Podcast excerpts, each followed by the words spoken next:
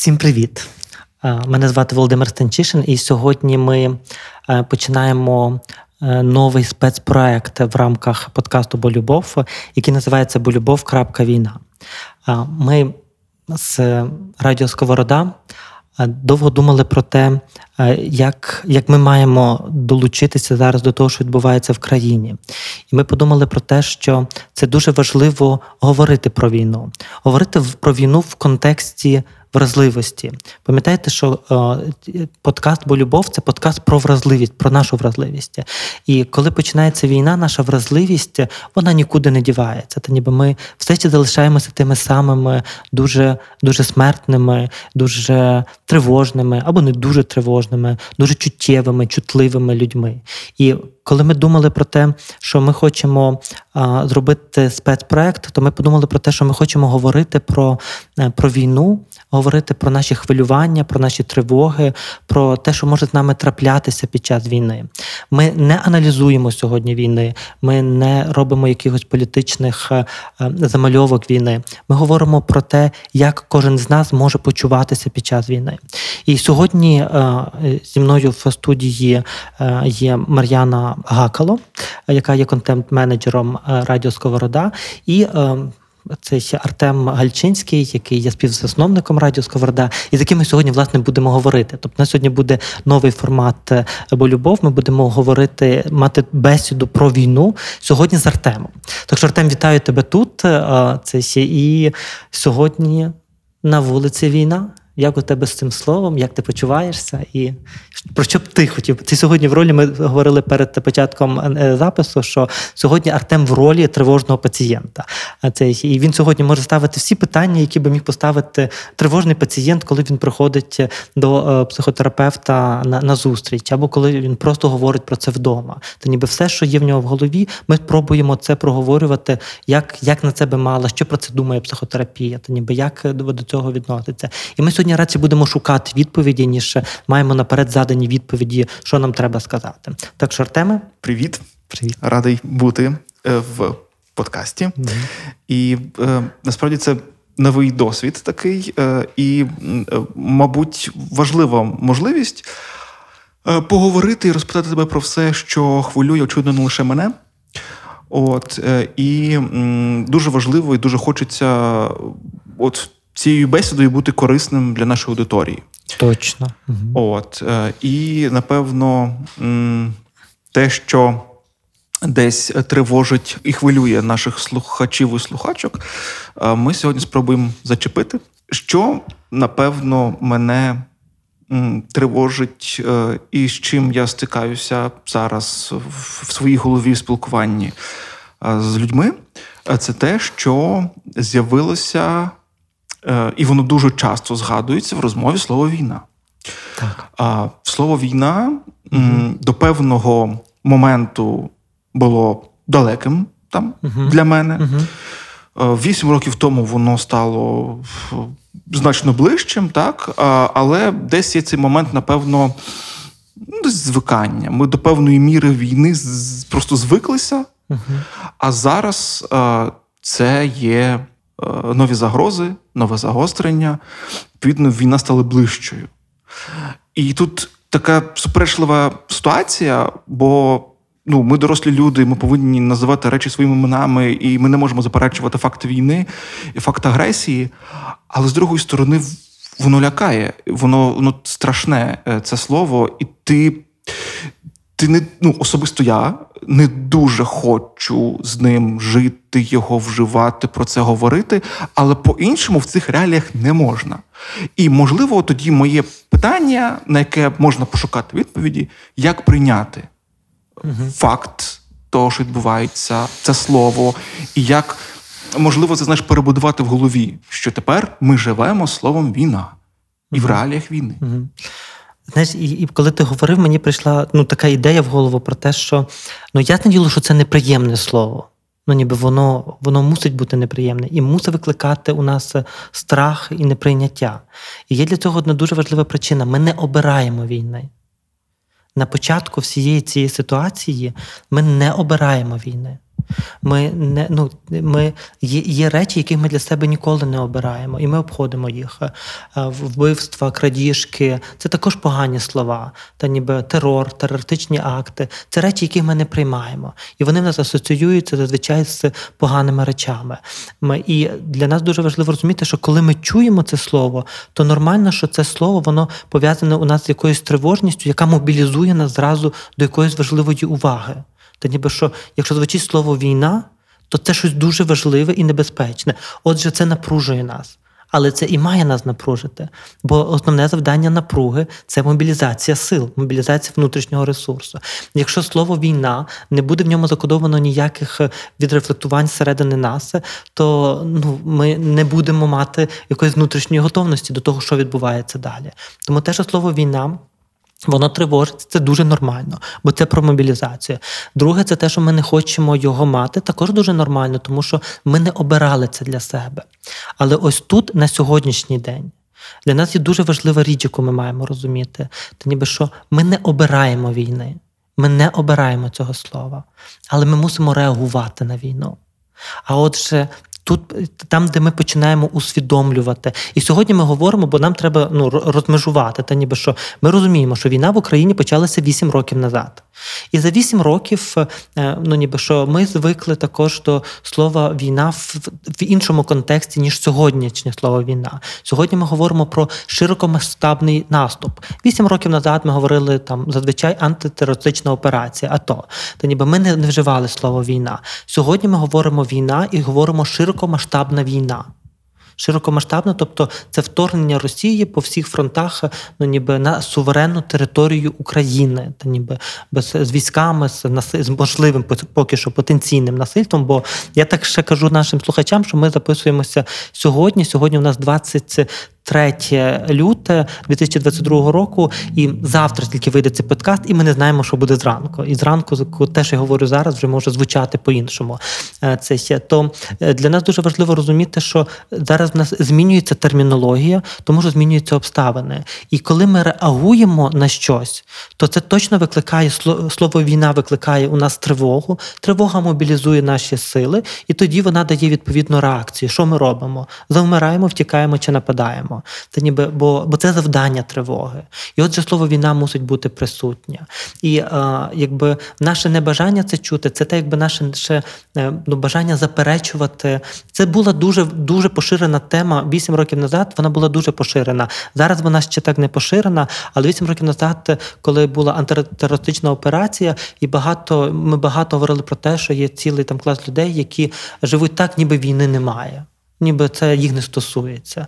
І ми тоді говорили, що це таке, такий глибинний страх війни, такий глибинний страх прийняти реальність, що людина замикається і регресує до якогось там підліткового віку чи якогось дитячого віку і каже: Ні, нічого немає. Я собі живу життя, яке я живу. Але сьогодні ми з тобою чому сьогодні тут? Тому що коли ми чуємо слово війна, ми ми реагуємо. І нашою тобою реакцією на сьогоднішній день є можливість говорити про це в ефірі. Тобто це реакція на війну. Але для цього слово війна мусило нас тригернути. Ти мав відчувати тривогу, і я мав відчувати відчувати тривогу, щоб сьогодні бути готовим зробити щось для цієї війни. І тому для мене не говорити це слово війна і широкомасштабна війна є дуже нормальним на сьогоднішній день. Воно має викликати тривогу, бо тривога має нас все-таки готувати до того, що може бути далі. А ми вже знаємо, що говорити про те, що нічого не буде, і що там умовно 9 травня ми будемо смажити шашлики, ну ніби дай Бог. Знаєте, я тут Зеленському взагалі дуже бажаю е, прославитися і щоб він був правий. Але вже бачимо, що так не є. Ну ніби що вже бачимо, що ситуація змінюється. Тому називати речі своїми іменами це брати на себе відповідальність за наше завтра. І тоді знати, що ми реагуємо на те на загрозу, яка зараз ну над нами нависає, дуже дуже нависає. Це дуже дуже реалістичне слово. Без зайвих речей про те, що ми не маємо спати, чи ми маємо працювати цьому все своє життя не про те йдеться, а про те, що я маю розуміти, що сьогодні відбувається. Тому слово війна є дуже важливим. Широкомасштабна війна є ще більш важливим, бо воно додає контексту. Е, коли ми його приймаємо, ми не хочемо його, не треба його хотіти. Але ми приймаємо, що сьогодні це стає нашою реальністю як відповідь на загрозу, як відповідь на те, що нам нав'язують. Ми не хочемо цього, але Не прийняти цього слова означає заперечити реальність. А заперечити реальність на сьогоднішній день, я думаю, для всіх уже зрозуміло, що є безглуздим. Тому прийняття це глибоке усвідомлення реальності на сьогоднішній день. А в сьогоднішньому слові війна є реальністю. Напевно, уточню, бо напевно уточнити хотіли б також і наші слухачі і слухачки. Окей. Так? Мгм. А, якби я слухав, би і уточнив би в тебе. Угу, давай. А я маю можливість уточнити особисто. Це вели- вели- велике, сьогодні розкіш. Скажи мені, е, чи я правильно розумію, що якщо правильно всі процеси відбуваються в голові, то коли ти приймаєш нове, страшне для себе слово чи поняття, то ти робишся доросліший. Це дорослішання, іншими словами. Е, ну, якби це контакт з реальністю. А контакт з реальністю, ну так синонімічно ми можемо говорити так, це дорослішання. Бо в, дорослому віці нашим завданням є бути в контакті з реальністю і розуміти не емоційною сферою, що відбувається навколо, а розуміти раціональною сферою, що відбувається навколо. І е, та якби емоція, ну ніби також для нас ну ніби би свідчить. Ну так би ми спочатку відчуваємо страх, ми відчуваємо тривогу. І тоді ми, ми, ми запитуємо себе, чому я відчуваю страх і тривогу? Тому що це дуже небезпечно для кожного з нас, для нашої країни, бо є справжня загроза. І отже, у мені мобілізується ідея про те, що я в контакті з цією реальністю, я дорослий. Я не чекаю, бо маленька дитина, коли чує про небезпеку, мої діти, коли чують про небезпеку, то я дуже сподіваюся, що вони прибіжать до мене і вилізуть мені на руки. Це їхня дуже нормальна на реакція на тривогу. І тому вони, вони є дітьми, яких я покликаний захищати. Але я не можу побігти і залізти Байдену на руки, бо Байден не візьме мене на руки. Та ніби тому, якби ми думаємо, що ми можемо робити сьогодні. Ми приймаємо наші дорослі рішення. До- Дорослі це я і є кінцево той, хто має приймати рішення. Крім мене, умовно, крім мене, крім кожного з нас, дорослого громадянина України. Немає інших людей, які можуть прийняти за нас рішення. Ми сподіваємося, що в нас будуть союзники, що в нас є союзники, які будуть давати нам посильну допомогу. Але ми пам'ятаємо про те, що ми ті, хто, хто будуть тут. Хоч ми можемо говорити дуже багато про те, що це війна а, якби е, тиранічних якихось це там країн і демократичного заходу на території України. Але це нічого не змінює. Все рівно це буде відбуватися на території України. І все рівно нам треба буде захищати, нам, дорослим українським е, людям, треба буде реагувати на це. І тому так це про дорослішання. Дорослішання коли я усвідомлюю, що відповідальність на мені. Що мої діти, слава Богу, я хочу, щоб вони знали, що відповідальність не на них, що відповідальність на мені. Але я не можу хотіти, що ти мати відповідальність на комусь іншому. Я можу просити про допомогу. Класно, якщо сьогодні Україна відкрита до заходу, щоб просити про допомогу. Але просити про допомогу не означає відмовлятися від відповідальності. Все рівно ми тут ті, хто реагуємо. Тому так, слово війна, яка призводить до тривоги, це про дорослішання. Давай тоді, можливо, перейдемо до тривоги, Мгм. бо напевно це те, що змінило хід наших думок, е, ці стрічки новин, Мгм. розмови, е, те, як ми починаємо зустрічі, їх завершуємо, та е, цей контекст. Ми стали ще тривожнішими. І як все-таки бути адекватним в контексті, бути там тривожним, бо це не гріх, да? Точно. Але Тривога це не гріх. але з другої сторони, не перетворити свій кожен день на оце от сенс, типу, а чи буде, а чи не буде, а коли, а чи вже, а чи потім, а можливо, щось там буде по-інакшому. Тобто, це от очікування е, подій. так? Угу. То, то добре запитання, бо я е, ну, якби я думаю, що зараз ми тут не скажемо щось принципово нового, але я хочу, щоб це ще раз звучало, бо це має звучати, те, ну, ніби звучати і звучати в теперішньому контексті точно. Тривога це дуже нормально. Це дуже нормально. Якщо коли ви чуєте новини про те, що е, Путін визнає е, так звані республіки республіками, якщо він прописує пунктом п'ятим, що він може розміщати на їх територіях е, свої війська, то дуже нормально відчувати тривогу. Бо країна-агресор розміщає на території твоєї країни, твоєї ідентичності, розміщає ну, війська, які можуть нести смерть. Бо війська несуть смерть, війська не несуть мир. Вони, вони несуть смерть, смерть твоїй країни, ну, смерть громадянам твоєї країни, смерть ідеям, смерть. Ну, є багато різних пережиттів втрат. Ми колись також про це думали. Думаю, що ми колись про це також зробимо окремий ефір. Е, Це. І тоді, якщо я відчуваю тривогу, то я перше, що маю знати, це дуже нормально. Але Далі знову ж таки від мене залежить. Ми ми багато говорили про тривогу, і люди, які там часто слухають подкасти або ну знають мене з інших цих, то знають, що що я кажу, що ми різні за тривогою. Хтось тривожиться більше, хтось тривожиться менше. Це біологічно зумовлене. Я не хочу зараз заходити в деталі, бо бо не, не тема сьогодні. Але точно, що ми по-різному відреагуємо. Ми всі маємо право відреагувати. Але тоді я би сказав, що я роблю з цією тривогою далі, залежить від мене. Це ще, чи я перетворюю цю тривогу на все моє життя сьогодні, чи я роблю її частиною свого життя, це те, що залежить від мене. І тут я би ну, взявся до того, що є дуже. Е, я не схильний давати рецепти, і я не люблю рецептів, бо якби я завжди думаю, що терапія це просто про усвідомлення. А усвідомлення дає рецепти для кожного з нас окремий. Але якщо так відійти від тої своєї філософії і так поговорити про якісь конкретні рецепти, то ну, ніби є перший дуже конкретний рецепт. Веди щоденник. Зараз це я взагалі думаю, що це класна ідея. Та ну ніби що ну, всі читали щоденник Анни Франк. Це прекрасне. Ну це взагалі це шедевр, шедевр, шедевр. Але вона робила просто кожного дня, справляючись зі своєю тривогою, справляючись з тими відчуттями, які вона переживала закрита в цій квартирі. Вона писала про свої відчуття, і вона звільняла себе від цього. Окей, кожен з нас може вести свій тривожний щоденник. Я не певен, що ми маємо його вести все-таки в Твіттері, е, тому що може не всім треба аж читати про всі наші тривоги, бо в щоденнику ми можемо писати все, що завгодно: смерть, смерть, смерть, смерть, смерть, смерть. Ваша справа. Ваш щоденник, ваша справа. Але для чому це важливо? Це може допомогти мені, якби віддати частину напруги із себе, зайвої напруги, яка перестає мене мобілізувати, а починає мене руйнувати, передати це в якусь іншу площину. Це може дати мені побачити, про що я насправді переживаю.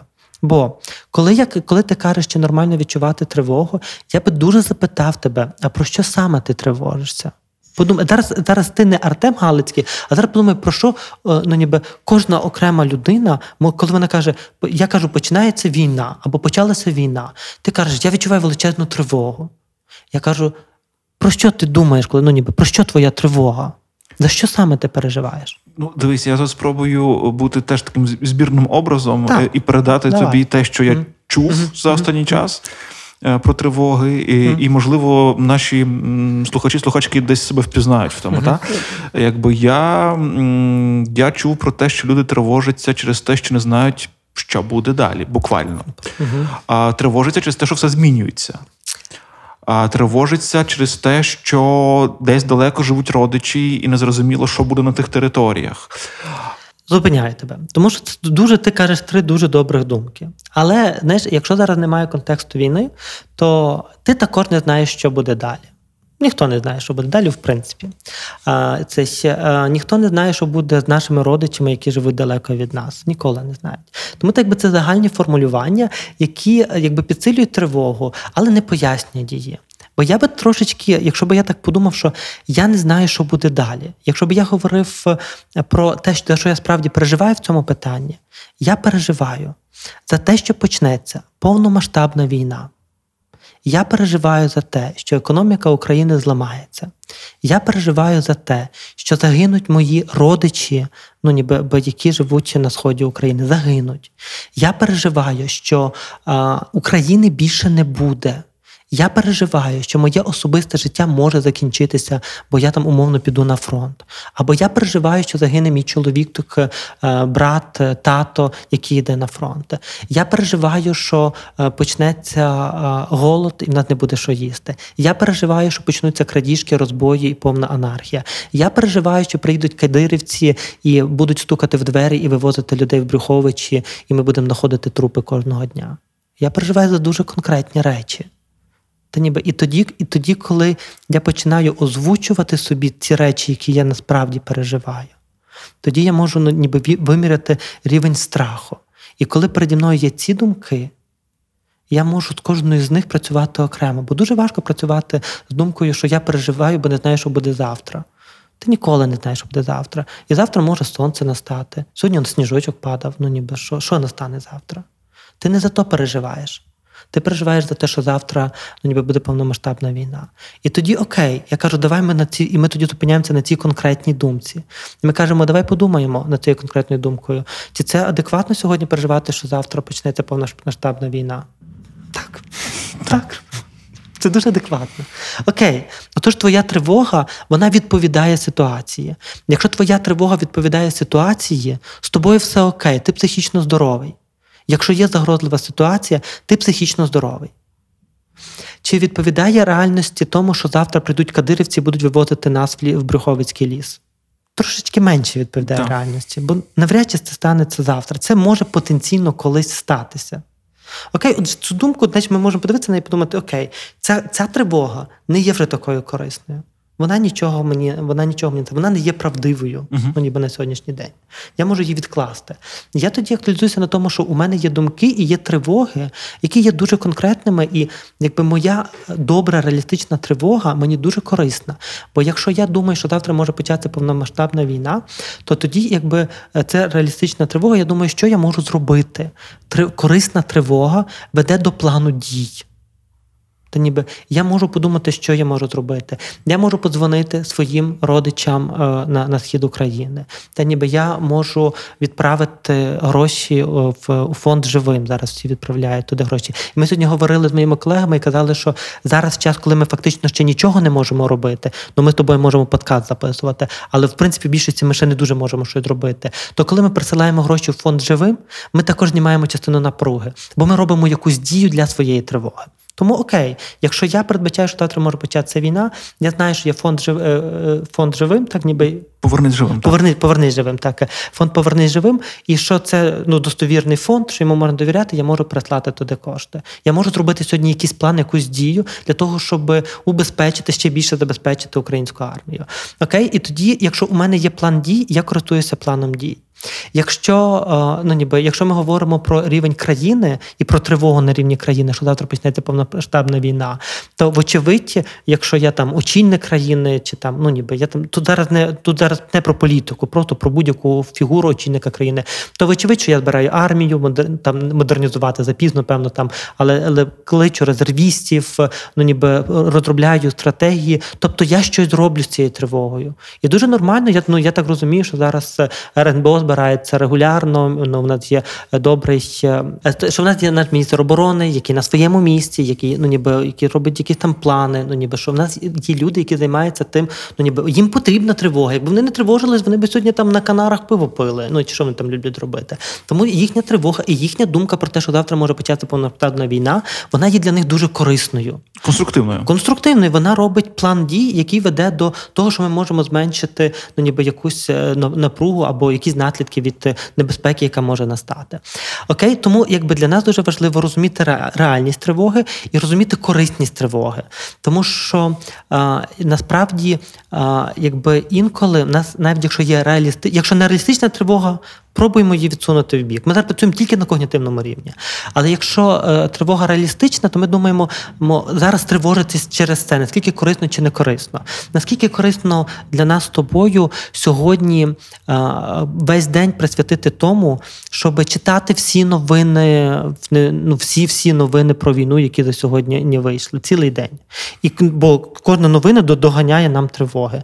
Це, Тобто, наша думка про те, що е, це е, ну, ніби що війна завтра може настати, є реалістичною, але наша тривога є реалістичною, але наша поведінка не є реалістичною.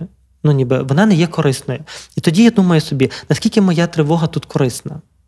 Окей, якщо я завтра, якщо я реально нічого не можу зробити, я не можу зупинити Путіна, я хотів би, але я не можу зупинити Путіна. І тоді я думаю, як перевести цю тривогу в корисну площину. І тоді я думаю, сьогодні ми е, сьогодні я писав, я сьогодні е, публікував гру в шахи. Я люблю свою дуже рубрику гру в шах. Я справді дуже люблю. Е, це і я писав там заголовок, що сьогодні гра шафи виходить не про війну, а про психотерапію. Ну так як і завжди, як і кожної середи. Тому що ніби життя має продовжуватися в звичайному контексті. Сьогодні я приймаю клієнтів, ну ніби як я сприймаю їх завжди. Ну ніби я хочу робити те, що я хочу робити. Тоді моя тривога, я зменшую тим самим рівень своєї тривоги тривоги, і вона не стає некорисною, вона не починає працювати проти мене. Тому насправді тривога це річ, яка не, не, не просто ми її відчуваємо, а це річ, з якою ми можемо щось робити. Ми відкриваємо щоденник, ми виписуємо свої, ми вчимося, і це так страшно записати свої думки. Ці, ці думки, що я перелічував, що завтра почнуться розбої, що ми боїмося, що хтось помре. Ми ж навіть насправді боїмося самої думки про те, що завтра хтось помре. Ми ж боїмося накликати якісь там неземні сили. Ми боїмося, що якщо справді загине колись наш чоловік, то ми будемо думати, Боже, бо ми колись про це записали в щоденнику, це ми накаркали. У нас є багато магічного мислення. Тобто в нас тривоги множаться на тривоги. Це ніби. Але і тоді ми тут розуміємо, що ми тривожимося вже не тільки про те, що завтра Путін нападе на Україну. Ми тривожимося через те, що ми тривожимося, через те, що нас немає права тривожитись. І тому аналіз цих думок деколи тут добре їх аналізувати з фахівцем. Але на початок, якщо так говорити про нас, дуже класно, я веду собі тривожний щоденник, і я не веду його весь день. Я веду його 15 хвилин увечері. Так само, як я 15 хвилин ввечері читаю, ну чи там півгодини читаю новини. Весь інший час дня я думаю, окей, в мене виникли тривоги, я запишу їх ввечері в щоденник. В щоденнику я можу все тривожити, що хочу. Тут ну, ніби я я записую це. Що новини я прочитаю сьогодні. Ну я розумію добре. Сьогодні я так не можу казати тільки коли ми говорили про тривогу під час ковіду, то ми казали раз в день. Ну ніби але зараз ну два рази в день. Там, бо бо справді ми розуміємо, що там ну може може змінюватися ситуація дуже швидко. Але ми не можемо читати весь день новини, бо це безглуздо. Ось і тоді те, що ми маємо робити, що є дуже класно робити, це жити сьогоднішнє життя. У нас у мене все ще є двоє дітей.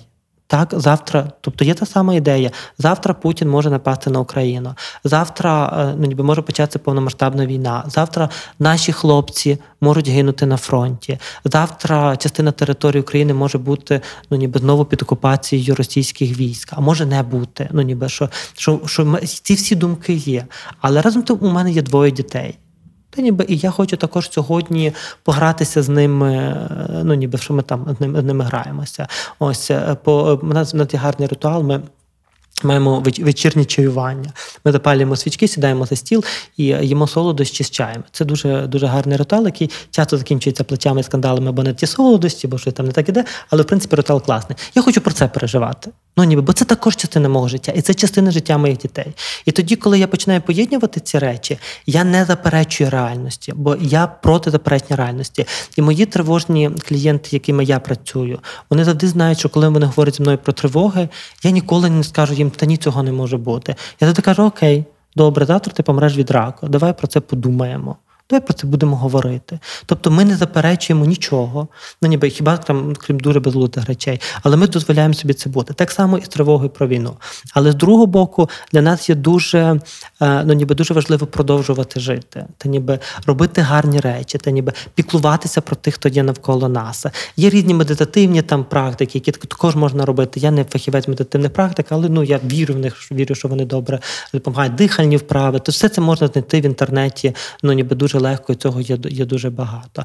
Але найважливіша моя ідея, що тривога це нормально. Але ми з тривогою можемо щось робити. Ми можемо її аналізувати, якщо не маємо магічного мислення і не боїмося. І тоді, аналізуючи тривогу, ми можемо позначати, реалістична вона чи ні, корисна вона чи не корисна. Якщо вона корисна і реалістична, ми складаємо план дій. Та сама тривожна валізка. Що е, так, якщо сьогодні ми живемо в Маріуполі. Класно мати тривожну валізку. Ну, ніби це не безглуздя мати тривожну валізку. Ми не знаємо, що буде завтра. І тоді, коли я я маю тривожну валізку, я маю план і я маю трошки спокою. Та ніби що класно мати якісь місця або якихось людей, з якими я контактую, щоб знати, що робити. Класно мати е, ти, ти, знати людей, е, ну ніби до кого я можу звернутися. Так, ніби ну і там є там ціла система про те, що якщо е, ну ніби як поводитися, якщо настають ці події. Але зараз уявімо, що ще не настають, то я все рівно щось можу зробити для себе. Та ну ніби я можу, ну я я можу якісь речі робити, щоб це не означає, що повністю пропаде тривога, але вона може знизитися принаймні там на 10%. І тоді іншу що тривогу я вчуся приймати. Я склав тривожну валізку, я прийняв рішення, що я не виїжджаю з Маріуполя умовно. Там е, це ще, е, це ще я прийняв рішення, що я ходжу на роботу, то я йду на у мене є тривога. Та й ну, ніби бо в Маріуполі жити, напевно, я думаю, не те саме, що у Львові. Від у мене є тривога, і я вчусь толерувати і приймати свою тривогу, казати, так, це нормально, що в мене сьогодні є тривога. Вона мусить бути. Я психічно здорова людина. Психічно здорова людина реагує на небезпеку тривогою. Я маю тривожитись. Але я дивлюся ці думки, і я не розганяю нереалістичних сценаріїв, а на реалістичні сценарії я маю план. Тривожна валіза, повний бак е, бензину, ну ніби люди, з якими я їду, там умовно. Або там якісь інші речі, які я для себе Я називаю один із варіантів, але є там інші варіанти, які я роблю. І тоді, ну ніби я можу нормально функціонувати. Але сьогодні ще світить сонце. І сьогодні йду по вулиці. І я ще також хочу відчути це. Я не можу заполонювати тривогою весь свій день. Окей? Так трохи довго відповідаю на це питання, але воно знаєш, таке на нього можна відповідати, і відповідати далі. І ти знаєш, я тоді е, так, от те, що мені відклалося, а, і я, мабуть, тепер буду з тим жити. Що крім тривожної валізки, має бути тривожний щоденник. Я думаю, що може, бо я думаю, що то не всім підходить, знаєш, але я думаю, що може бути тривожний щоденник, що я маю якийсь час в дні, коли я дозволяю собі трохи. Ну, поістерити, так ніби ну я тривожний. Ну, ти розумієш, що я тривожний, я переживаю. Там ніби, бо я можу, я, я ну класно би було десь це це виписувати, ну не публічно, але знаєш, ну ніби пропрацьовувати. Я думаю, що будуть серед нас ті, хто буде буде вести щоденник, і тут я передаю привіт одній своїй е, клієнтці. Сподіваюся, ти послухаєш цей подкаст, і ти буде знати, що я говорю це до тебе. Бо я кажу тобі про те, що якщо ти будеш вести щоденник, то одного разу з нього буде книга. І коли ми будемо читати цю книгу, ми будемо багато чого розуміти. Тому це моя клієнтка, яка має дуже багато тривоги, яка має тривожний розлад ще до війни і під час війни. Але яка я знаю точно, якщо вона буде писати цей щоденник, вона буде писати хроніку подій зараз, то ми отримаємо щось дуже дуже зразкове. Тому я дуже дуже вболіваю за тебе і бажаю тобі це робити. Цей щоденник може бути дуже особистісною речі. Та ніби я можу там аналізувати, думати, дивитися і стикати з думками, які передують тривозі. Бо ніяка тривога не виникає просто так. Їй передують якісь думки, я за щось боюся. І я деколи боюся це озвучувати. І тому, якщо я якщо я стикаюся з цими думками, я про боятися їх принаймні озвучувати для себе, моя тривога, я думаю, буде падати. Ну і плюс тут, знаєш, мені здається, що формат щоденника приватного це ну, така історія. Терапевтично з одного боку, та mm-hmm. а з другого боку, це певна гуманність до оточуючих, так. бо ти свої думки не розлітаєш часом специфічні можуть бути вони та відверто. А ти їх тримаєш в себе в щоденнику, і вони нікому не загрожують. Тобто вони там просто живуть, ти себе розвантажив, а інші мають спокій. Та? Скажи мені тепер а, про. Про те, що потенційно є поза щоденником, це є люди, які біля нас, uh-huh. це є наші рідні, це є наші близькі в різних поколіннях. Uh-huh. Тобто, це є діти зовсім маленькі, uh-huh. це наші батьки. Вони теж тривожаться. І тут, ймовірно, ми також про покоління і про тривожність різних поколінь окремо розмову зробимо, mm-hmm. та? Але так вступно, так що ми говоримо про дітей, які зараз стають е, свідками того, що відбуваються, починають переживати, mm-hmm. вникати в контекст. Е, от що говорити, як говорити, коли говорити, щоб не не налякати, не розповісти, можливо, забагато, але в той же час, щоб діти були також в адекватній реальності. Окей, дивися, то, то, ну, то гарне питання. Я батько двох дітей, і я казав тобі перед записом про те, що вчора мої діти, і Ярема, Ярема вчора лягав на коврик і вмирав на війні. І Лукі, а він вмирав на війні, горів, і ніяк його не можна було спасти. Це І Лукія, ну, вочевидь, що вони гралися, там не було ніякої тривоги, вони гралися. І Лукія вчора теж вмирала на війні. І це якісь елементи. Це Вони не постійно цим живуть, але якісь елементи, я думаю, звідки вони взялися? Ну, ніби, це. Але все дуже просто. Що сім'я це система. Що уяви собі, що ну, ніби, що в нашій системі я, звісно, читаю новини.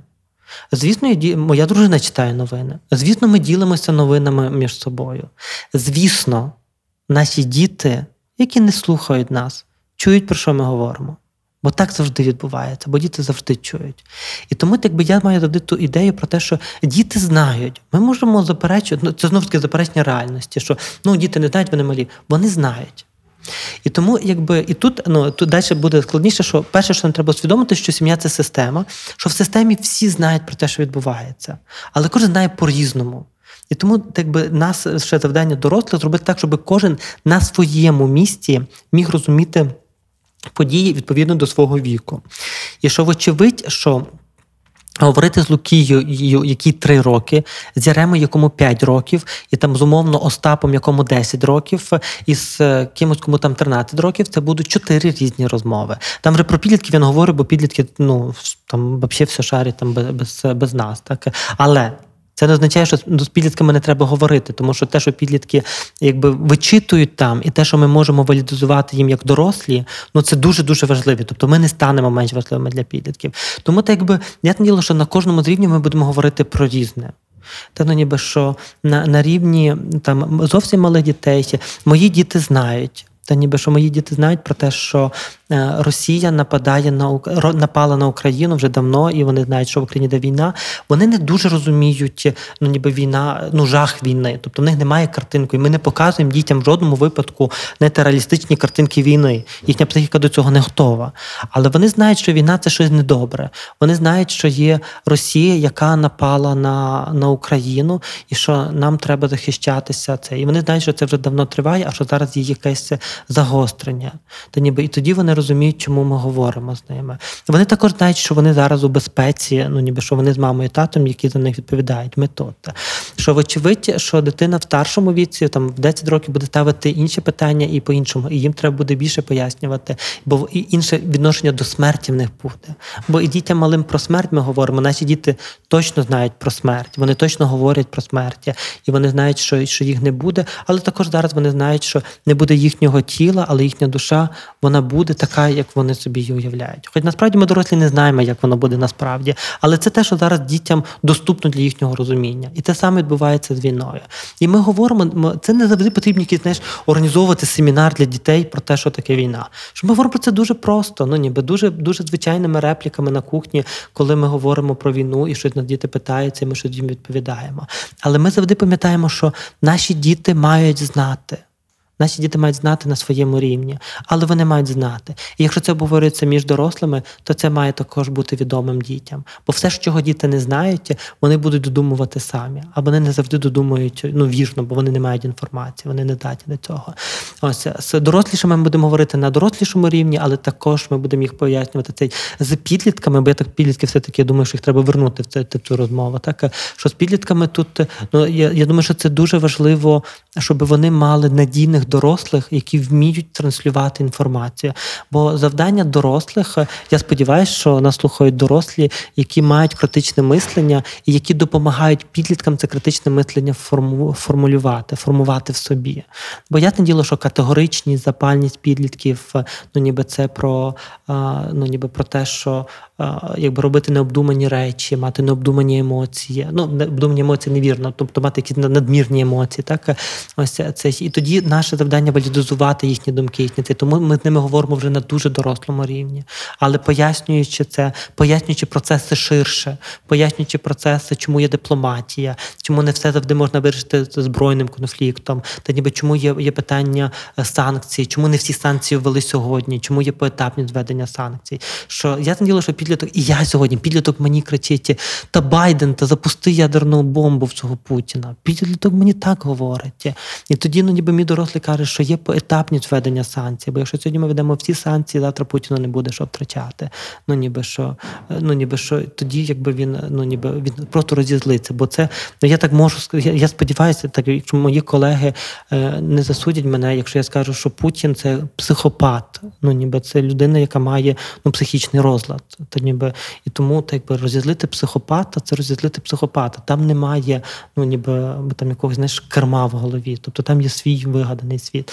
І Путін психопат, і ну ніби і тому, якби що політика стримування і нами дорослими також має розумітися, та ніби де вона працює чи не працює, і що це дуже не ну ніби що це дуже непроста гра. І що справді сказати сьогодні, що ми маємо, ну ніби ми не знаємо, що буде, якщо ми сьогодні будемо мати якісь інші дії. І ніколи не дізнаємося, бо ми маємо ті дії, які маємо. І тоді так якби те, що не одно говорити про неоднозначні ситуації, про те, що ми на деякі питання ніколи не будемо мати відповіді, чи правильно зараз робить Байден, чи правильно ми поступаємо, ми, ми чи правильно ми реагуємо. Ми напевно, можливо, ніколи не будемо мати на них добрих відповідей. Можливо, будемо мати колись в історичному там е, контексті ці відповіді. Та ніби що колись нам це ще може, ніби що і це також треба пояснити підліткам, і деколи треба пояснити дорослим. Про, про дітей, так? Мгм. Е, про дітей тема тобі близька. В тебе діти такого віку, е, що вони народилися вже коли війна триває. Так? Мгм. Тобто, і в них в голові є ну, там певний фактаж, певний набір Мгм. розумінь, так, як ти там говорив, що Росія агресор, Росія напала. Тобто для них це там факт. І тобто це є покоління. Ціле, тобто, або кілька поколінь вже навіть, бо якби Мгм. там твої діти це не одні діти, да, ну. тобто їх величезна кількість людей, вона підростає. Та? І виходить так, що е, в, в цій такій новій реальності е, ростуть ціле покоління людей, які вже ростуть з розумінням, що Росія, типу, загроза, та? тобто вона загрожує.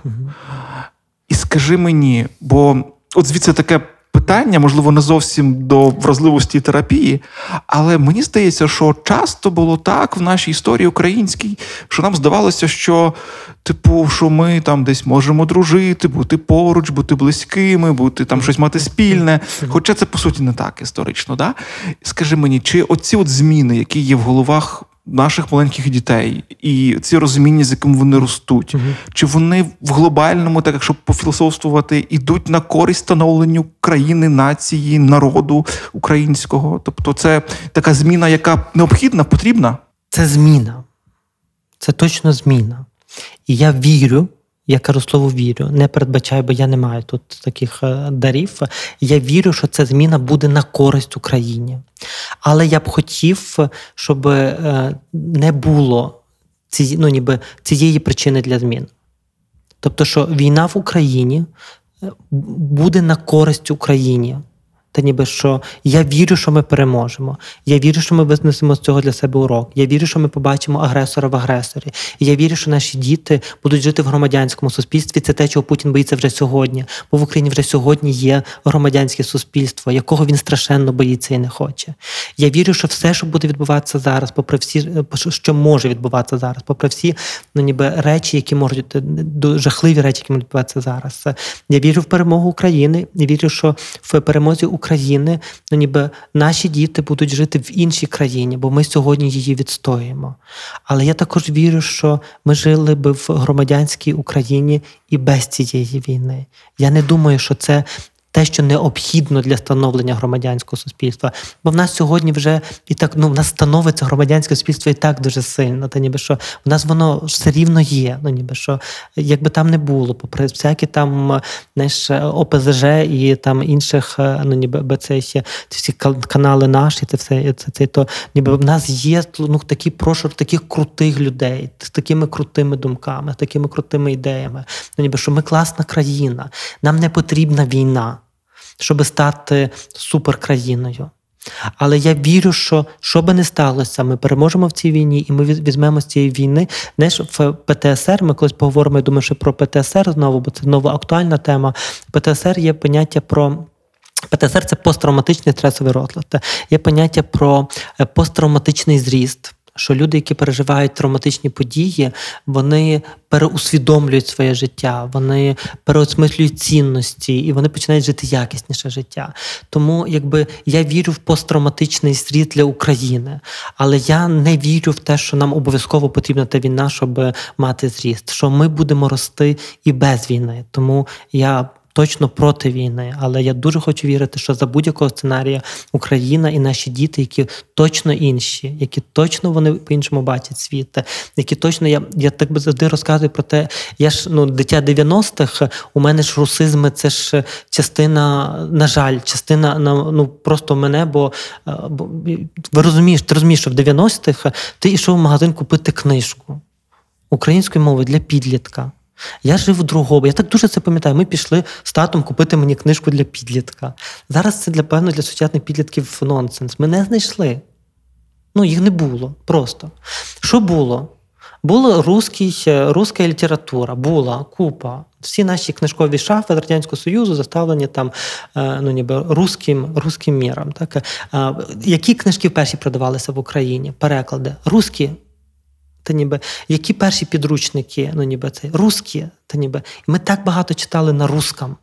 І я знала, що у нас дуже. Які фільми ми дивилися? На русском. Реклама була. Я я дивився якусь рекламу, якусь, знаєш, тих часів. І в мене просто аж теліпнуло. Виявляється, вона була на русском. Мій мозок навіть цього не відчитував. В моїй мові багато русизмів. Мій Ярема, це в мене Марія дуже бореться з, русизмами, я їх не помічаю, і вони і, ну, ніби це. І коли я кажу русизм, мій Ярема, якому 5,5 років, реагує. Він каже: тато, чекай, він каже, не трогаєш, а доторкаєшся. І це ще. І я. Чи, чи якось почекай зараз, які там руси трогати, трогать, та трогать по-русски, трогати русизм, відповідно, ну калька, і ніби доторкатися, ну ніби по, по, по-українськи, або не не чіпай мене. Так це ще ніби чого ти говориш новорусизм? Ти що хочеш, щоб Росія в нас забрала всі гроші? В нього вже так би, ну якби його це мислення п'ятилітньої дитини. Вочевидь, що це ну ніби що що не не, не треба це так би сприймати зараз. Знаєш, ще, ще, ще одного бандерівця, ніби який там не не любить Росію і росіян. Так але це його мислення сьогодні. Ну, ніби що ти маєш говорити українською, бо ну ніби бо це про твою ідентичність, бо це про твою безпеку. Для нього українська дорівнює безпека. І ми не робимо нічого навмисне для цього. Ну, ніби ми не не, не, ми не говоримо йому про те, що які яка ну, ну ніби там які ужасні росіяни. Ні, тобто ну, в нас є родичі, які живуть в Росії. Ну, я думаю, всі в нас є родичі, які живуть в Росії. Більшість з них, на жаль, більше не розуміє. Ніби того, що відбувається в Україні. На жаль, це ну ніби в нас є друзі, які живуть в Росії, які деякі з них також не розуміють, що насправді що відбувається в Україні. І тоді наші діти ну вони виховуються тут, і для них це ну ніби для них це це це стає чимось таким дуже їхнім нормальним, зрозумілим. Це не націоналізм для них, це не якийсь там, знаєш, ну ніби не знати, що ну ніби це. Це дуже звичайна норма. Говорити українською, розуміти українською, не читати російською. Я не проти, ну то знову ж таки зараз мовне питання, не проти російської, як такої. Ті, хто там до нас е, говорить російською мовою в своєму житті, говоріть, тобто це не про то. Але про те, що мої діти мають нормальну ідею, що вони йдуть в магазин сьогодні, і вони мають купу книжок. Українською, бо це нормально українською. Тому що чому вони мають читати ну ніби російською, якщо вони мають ну, гарний, якісний е, книжковий контент українською. Та ну ніби і це і це супер класно. І ясне діло, що я вірю, що вони будуть іншими. 100% будуть іншими. Ну ніби буде війна чи не буде війни. Ну ніби вони вони будуть інші, і ну ніби я так справді я не маю сумніву в Україні. Та ніби бо ну якби ми ми приречені бути класною державою, бо ми сьогодні класна держава. Та ніби як би це не звучало там не пафосно, але ну ніби що це те, що ми сьогодні маємо знати для себе. Ми живемо в класній країні, в непростій країні, окей, але в дуже класній країні. І покоління від покоління буду усвідомлювати це все більше і більше. Я в це вірю, але я це кажу просто радше як людина, яка вірить. Так? А там побачимо. І е, завершуючи, напевно, таку нашу першу бесіду, ем, логічно було б теж розпитати тебе. От, е, про момент, бо це важливий момент, очевидно, після всього, що ми сьогодні проговорили, є важливий момент підтримки. Десь так мені здається. Правильно мислю, що якщо є тривожність, має бути підтримка в тому стані, якась там розрада. Е, якісь там різні методи. Да? От, І в тому всьому, напевно, теж добре вписується цей момент, знаєш. І, напевно, частина відповіді буде на моє запитання в тому, що підтримка десь дорівнює єднання, об'єднання. Uh-huh, да? Тобто uh-huh. ми об'єднуємося, uh-huh, це і запорука відповідно нашого ліпшого самопочуття. Uh-huh. Коли ми об'єднуємося, ми відчуваємо, що нас хтось підтримує. Uh-huh. І от, до речі, ти сьогодні згадував про фонд е, Повернись живим. Та? То уяви собі, на Патреоні сьогодні цей фонд має найбільший аккаунт в світі. Тобто українці, Супер. ну і, мабуть, не лише українці, настільки інтенсивно підписуються на цей аккаунт, що він номер один в світі по тих грошах, Це які така гарна ідея. збираються. Новина. Бо я коли до тебе виходив, там було місячний, місячне залучення 204 тисячі доларів станом на от сьогоднішній вечір. Да? Ти розумієш? І, І це, мабуть, теж свідчення того от, єднання. Е, та, і взаємопідтримки. Та? Поділись е, думками Я- про підтримку. та, Та? Як, ніби, як це робити? Я, я про, про єднання, та, ніби, бо, бо я так не хочу розвивати ще одну тему, бо ми на, на сьогодні ні, таки маємо завершити сьогоднішню розмову. Е, Це, я зараз кажу ще кілька слів про те, що ми будемо мати ще розмови. в Цей, але якби про, про те, що ну я думаю, що це у всі часи. Ми завжди знаємо, та ну ніби що якщо стається лихо, ми стаємо разом. Та ніби, бо, бо коли ми стаємо разом, то ну, ніби ми, ми можемо більше. І я думаю, що це, е, що це ми розуміємо це на дуже інстинктивному рівні, і ми дуже це розуміємо на, на рівні ну, такого серця, та, ну, ніби бецесі. А, і коли, коли ми об'єднуємося, ми справді стаємо непереможними. Та, ніби. І, я, ну, і тут, якби бути з тими, хто поруч, ми сьогодні, сьогодні лабораторія змін, та, ніби, в якій ми зараз з тобою знаходимося. Е, Ми, ми в лабораторії також дуже багато говоримо. У нас є ну, цілі окремі бесіди і зустрічі, де ми говоримо про війну і про те, що ми як психологи, психотерапевти робимо. Цей проект один із тих проєктів, які ми робимо, ніби, бо ми говоримо про те, що куди ми йдемо, куди де лабораторія може бути. Цей ми об'єднуємося з Радіо Сковорода. В Радіо Сковороді, ну, ніби ви також об'єднуєтеся для того, подумати, що Радіо Сковорода може зробити для того, щоб ну, ніби бути залученою те, що зараз відбувається в країні. Тоді ми об'єднуємося з тобою, так ну ніби, і ми робимо щось. Ну ніби я сподіваюся, та ніби що, що ті, хто нас сьогодні слухає, е, чи сьогодні, чи коли ви слухаєте, то, е, то що це щось таке, ну ніби для вас і про вас, що тут є щось, щось таке, що буде, що вам буде добре з цим. Ось тобто, ну об'єднання на дуже різних рівнях. Об'єднання, коли ну ніби я йду там умовно до свого сусіда, і ми домовляємося про спільні дії. Об'єднання, коли я йду в територіальну е, оборону, і ну ніби я стаю разом з цим. Об'єднання, коли я надсилаю гроші або підписують на патрон. Повернись живим. Об'єднання, коли е, це ще, ну ніби я е, ну ніби для мене об'єднання, коли я веду добрий спосіб життя сьогодні. Сьогодні для нас всіх дуже важливо. Ми маємо вести навіть сьогодні об'єднання. Я чув, е, я не пам'ятаю, хто говорив, але сьогодні читав новину про те, що е, наші, наші політики сьогодні там оголосили про те, що вони об'єднуються. Що сьогодні ми не говоримо про політиків добрих і поганих. Що сьогодні в нас є спільне завдання, і ми навіть тут можемо об'єднатися. Та ніби що це би не мислимо. Так але ми тут Е, мені вчора казала одна моя клієнтка про те, що в Сполучених Штатах в них є дві партії, і що якщо одна партія консерватори і демократи, ні, республіканці і демократи. Якщо республіканці кажуть біле, то е, демократи кажуть чорне. І на будь-яке питання, що в них то це така їхня це, і що, і що цього разу вони абсолютно єдині в тому, е, як вони е, трактують події Росії щодо України. Тобто це об'єднання ну ніби на всіх рівнях. І об'єднання, я дуже сподіваюся, це таке, знаєш, я дуже сподіваюся, що це об'єднання світу проти, проти агресора. Бо поза всім тим, я кажу, що це війна в Україні, але це справді також ну, якби на метарівні це війна демократичного світу і авторитарного світу. І це про те, і це казав е, Боже, це, це, це Портніков мені здається, казав, що це про те, в яких, в яких цінностях ми будемо жити у 21 столітті. Так, е, ну, ніби я і мені ну я, я в це вірю. Я вірю в те, що, що, що ми маємо об'єднатися, що ми, Україна, може просити про допомогу. Це не соромно просити про допомогу. Але що світ може об'єднатися також, щоб нам, нам допомогти, тому що це справді війна з агресором, який загрожує світу. Бо ну ніби бо він робить безглузді речі. Ось тому об'єднання це точно це, ну ніби це те, це те, що буде для нас доброю підтримкою. І на цьому, на цьому ми, сьогодні. Я дякую Артеме тобі, е, дякую Мар'яні, яка була незмінно з нами. І я хочу тільки всім сказати, всім, хто нас слухає, про те, що ми ну почали сьогодні цей проект, е, цей спецназ проєкт, е, цей бо любов. крапка війна. Бо ми хочемо говорити, що війна це слово, яке має звучати, бо зараз в Україні йде війна, і ми хочемо продовжити наші е, бесіди, бо, роздуми в цьому подкасті про війну і про різні аспекти. Що ви завжди можете поставити, про що би ви хотіли почути в, в, в цьому спецпроекті. Ми не знаємо, скільки він буде тривати, поки що це відкритий спецпроект. Він буде тривати стільки, скільки ну буде, де це наразі ми будемо бачити. Це потрібно. На це ви можете поставити питання чи на радіо Сковорода, Сковорода надсилати, чи під е, будь-якими е, е, записами подкастами, де ви будете слухати про, е, про цей, е, цей подкаст. Ось ще в Фейсбуці під якимись поширеними е, ми від радіо Сковороди проектами. Тобто питання би було дуже класні. Про що про що ви хотіли би? Ми не є політично, ми не, не розбираємо політики. Ми говоримо тільки про психологію і про війну.